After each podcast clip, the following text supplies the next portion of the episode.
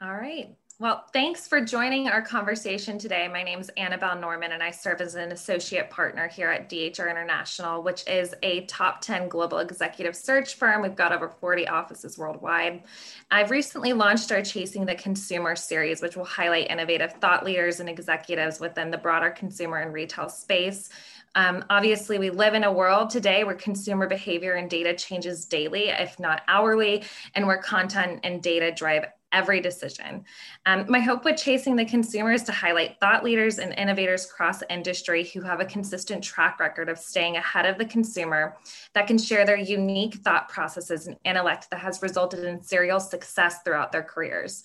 Um, when watching the, when launching this podcast, I thought about some individuals in my network that met this criteria of staying ahead of the consumer, and those who bring a formulaic track record of success career wise. One of those individuals is Michael McNeil, who I've not only gotten to know on a professional level, but also on a personal level. Michael has built a formidable reputation in the beauty industry as a leader within social media and consumer engagement and marketing as a whole.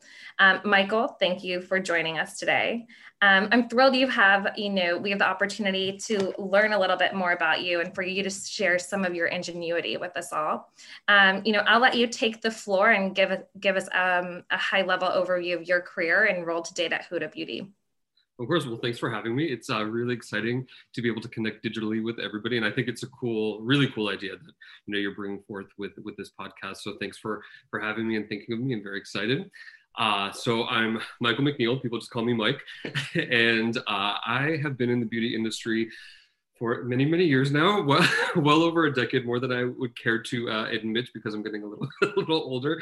But uh, i started my career actually in marketing uh, in an agency. I worked uh, in a consumer packaged goods marketing and branding agency um, right through college actually it's a really great uh, really great agency that's still around called brandscape atelier they're uh, based in philadelphia now uh, and then uh, after getting kind of like, you know, cutting my teeth a little bit on some consumer packaged goods, uh, I knew some really amazing people at Anastasia Beverly Hills, including uh, the founder Claudia and their current their current marketing head. Her name is Mary Catherine Mellon.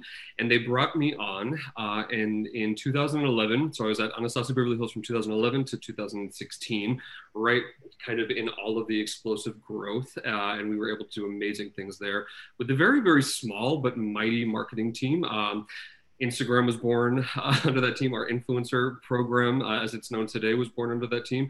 We called it um, Blogger Program at the time.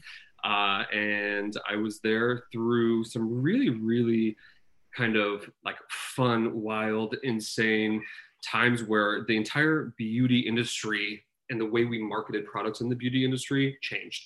Um, it was, you know, very traditional as before. You had a lot of big players, and Anastasia Beverly Hills, we we were so lucky to be on the forefront of that because I think we were one of the first really digitally disruptive beauty brands that was able to kind of like cut through the ether and say, hey, we're here and we don't need like massive budgets. We don't need national ad campaigns. We don't need, you know, kind of six and seven, even sometimes figure spend when it comes to um, advertisement. And we can really connect with our um, with our clients, with our consumers, with our audiences in a new way. So I was there uh, for for quite a long time. Got my what I joke about my PhD in beauty, uh, and then I went to a company called eSalon, which does bespoke hair care and hair color, to really kind of dig deep in what it meant to do e-commerce in a really really like full scale full 360 way.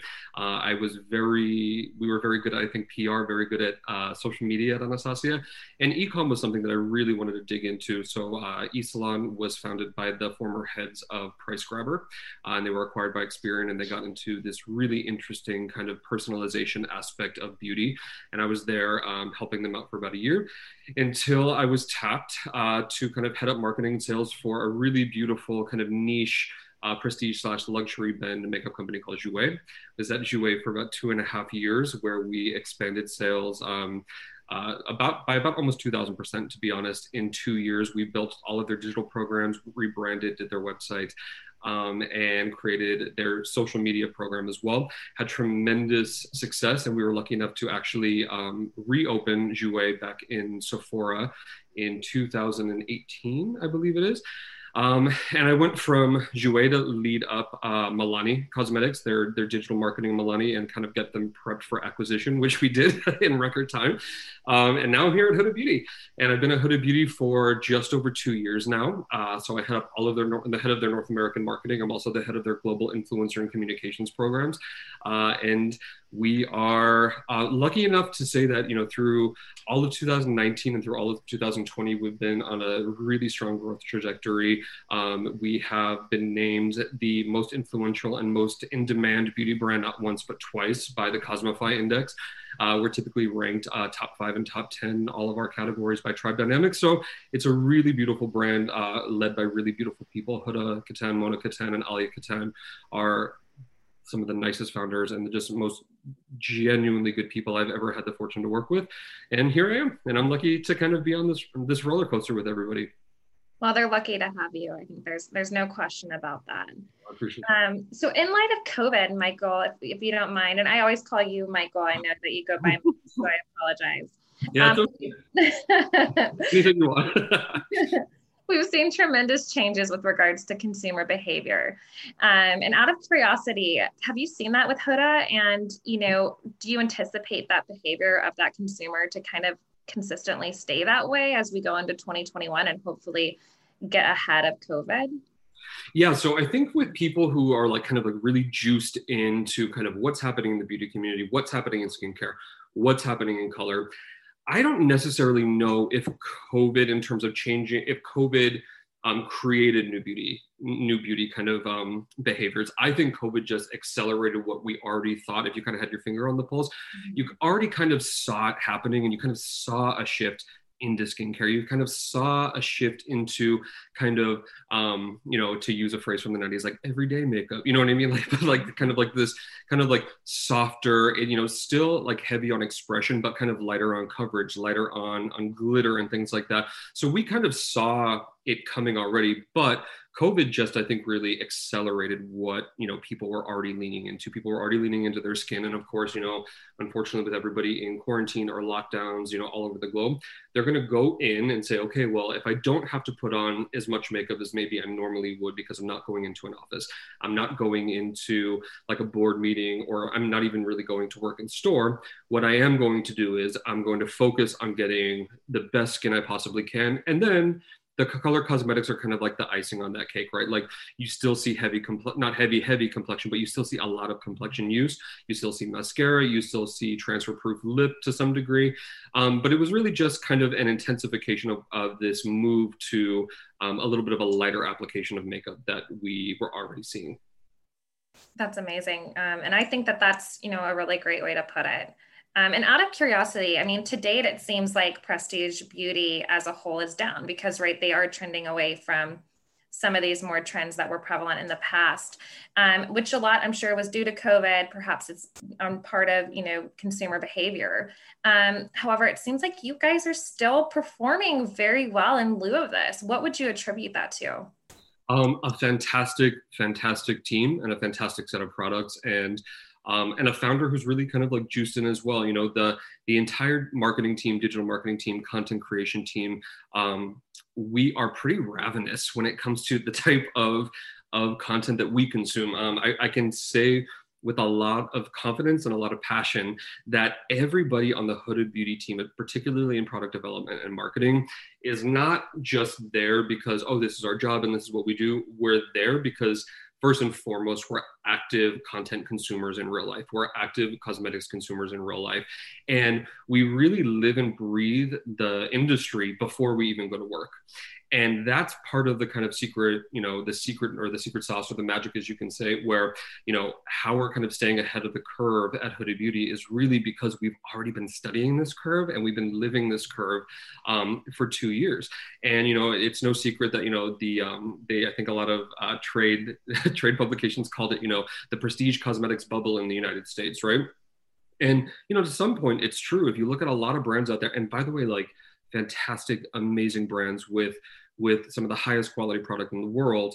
Um, you know and some of that some of that did burst just because consumers are um, you know they're interested in new and novel forms. But uh, at huda part of the magic is really that we're really juiced in with our community and we really have like real conversations with them. And as such we're able to have um, kind of like our finger on the pulse of what's going to excite them even in changing behaviors. You know what do they want to hold on to and what do they want to move into not only this year but next year? And that's really the secret. It's um, it's not really about business. It's actually about what you find personally entertaining on a team. And if you can just bring that personal entertainment that you already know and love into work everything kind of shakes everything shakes out well because you've already had these conversations in your personal life online. So if you just kind of bring that real life um, that real life experience into the office things work are working out. And that's kind of uh, how we do it at Huda Beauty. And it's so far so good. And that's kind of how we've always done it at every company that i've ever worked for.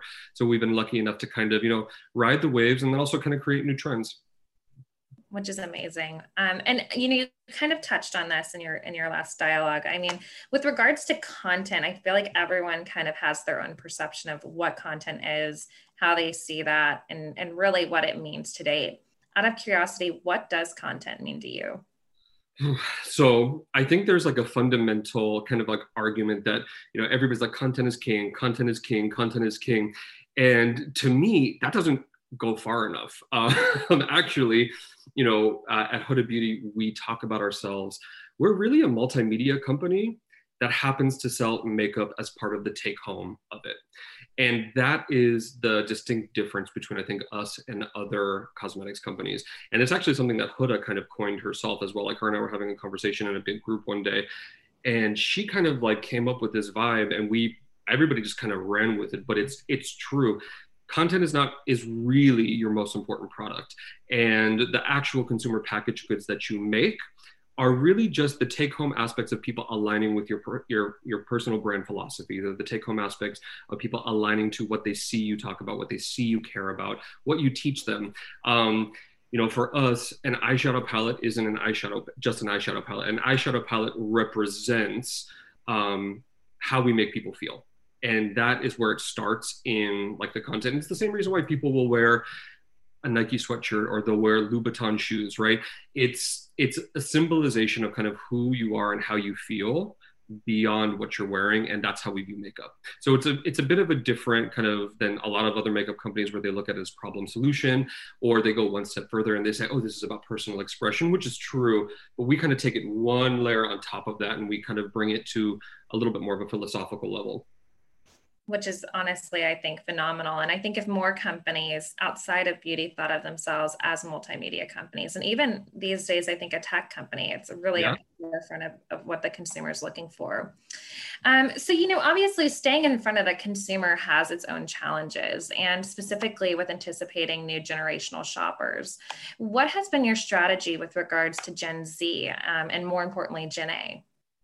So, again, it kind of goes back to um, it goes back to a, a, hallmark thing that I have said I think since the beginning of my career, even even when I was an agency, which it goes back to um, the language you speak to people, the language you speak to your audiences, and so many companies, you know, whether they're large or small or this or that, they have an idea, I think, of who their consumer is, and they have an idea of what message they want to bring, and that does really well, I would say, for like one year or two years or maybe 18 months even.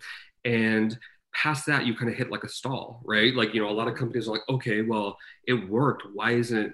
Why isn't it working? Oh, well, you know what we have to do? We have to like take our take our message, take the language that we speak, and we have to just expand the audience that doesn't really always work. And the reason it doesn't always work is because you have generational differences, right? Gen A, Gen Z, millennial, and they're all very different. However, the key to cracking that code and what we've always said on all of the marketing teams I've ever been on is speak to the audience in the language that they already speak. Don't sit there and try to overly brand, you know, brand speak to Gen A or Gen Gen Z because they don't want to hear anything about it. They're already a little bit distrustful of brands. There's a few kind of hallmark brands that they find cool from like a social a social cachet aspect, but everything else they're a little bit like, yeah, I'm not really into this kind of like conspicuous consumerism. But where with you know, if you get into like millennials or like Gen Y, they're a little bit they're a lot more into that, right? So it's really about crafting your messages in the way and in the language that your audience already speaks. And I know that sounds like a very simplistic way to do it, but it's funny because I've said this in a lot of boardrooms with a lot of peers, with a lot of very, very smart people. And for some brands, when their brand marketing is so strong, their brand identity is so bulletproof, which is not a bad thing, but they get a little flummoxed because they don't know how to translate what they've already been saying in a way that will resonate with somebody else. And you know, I always say, I'm like, if you speak Mandarin, are you going to go on a on a vacation to Italy and speak Mandarin and expect everybody to understand every single thing you say? And that's kind of how we pose it. So, you know, it's the same thing with marketing. You can't go to different age groups, different demographics, different, you know, people that you really want to engage with um, and then not speak in the speak the language they speak. So that's really kind of the uh, the nuts and bolts of it, kind of very high level. But it's about crafting your messages in a way that feels native and is native and is important to who you're speaking to. Which is fantastic. I mean, I think that that's a really great way to look at it, and it, you know, obviously really shows how you guys have positioned yourselves for success there, right? Rather than trying to make yourself something for something else where it doesn't align to you and pushing yourself kind of within the realm that does make sense for your consumer. Mm-hmm. Um, last but not least, what would be your advice to those who are new graduates and or already marketers in the industry? So two things. Um, if you're a new graduate and you want to get into marketing or you're brand new in the marketing industry, um, my two pieces of advice, one would be live and breathe your craft. That doesn't mean, you know, your whole life should be consumed by work. And that doesn't mean I think, you know, new marketers should overwork themselves, but you should really on a fundamental level look at part of your craft at home, like it, whether you're scrolling Instagram or you're on TikTok or you're watching a YouTube video or even at the movies, and it should connect fundamentally with what you do at work. You should find part of what you do at work entertaining because then you're going to bring the best of yourself to your work. And then you can speak from authority as, you know, what resonates with consumers. Then you could speak from authority because it's what resonates with you. And that would be my first bit of kind of information is get so into it that you love it. And if you don't love it, look for something that you do love, right? Like if you don't love beauty, uh, but maybe you love cars, work like go get really into it go work for a car company but really you have to go home and live and breathe the industry that you're working in first thing. Uh, and i see a lot of people who are young people who are just so brilliant and they haven't connected that for themselves yet. They haven't you know they they they're working at you know something you know they're working at a really amazing company but it's just not their deep passion. So i would say just be really honest with yourself about what you're entertained by and then go work in that field. First of all, it sounds very simple and sounds very basic, but you would be surprised how many young, brilliant people kind of never get footing and never get traction because they don't make that connection. They just, they'll go for the money or they'll go for other things. But that would be the first thing. And the second thing is, um, without trying to sound like too much like a self help book, but really have an unabashed belief in your abilities. That doesn't mean don't listen. That doesn't mean don't take feedback but that means take the take the feedback that's given to you integrate it and really have like um, like a fearless belief in what you bring to the table. Uh, i'm a little bit younger than i think other executives you know in kind of on my peer level in in the industry. And for so long i didn't believe in myself because i said to myself well you're a little bit younger than you really should be here so you don't really have a seat at this table. And I kind of kick myself now because I wonder how much um, I more I could have achieved, how many more people I could have got my message out to, if I really just kind of sat there with myself and said, actually, I know these things to be true, and I know the people I work with are amazing, and I'm just going to deliver this in a way that I believe in it, they're going to believe in it, and we're going to do it together. And that would be my really like like my final bit of you know thing is have enough confidence to be able to work collaboratively on ideas that that you're driving that you come up with. So and and don't be afraid to have those conversations because the right team is going to embrace that as well. That's amazing advice. Thank you michael. And thank you for your time today. I think you yeah. so many amazing things you know from content to just really being authentic both from a professional level and a brand level in a way that will obviously translate to success and i think your career is really you know indicative of that. So i'm excited to just continue to see the amazing things that you'll do at huda and hopefully you know all of us today will learn from you and, and hopefully be able to bring some new tricks back to whatever field that we know we specialize for. Well absolutely. Thank you for uh, thanks for having me and uh, anytime anytime you need me i'm here. Thanks mike. Bye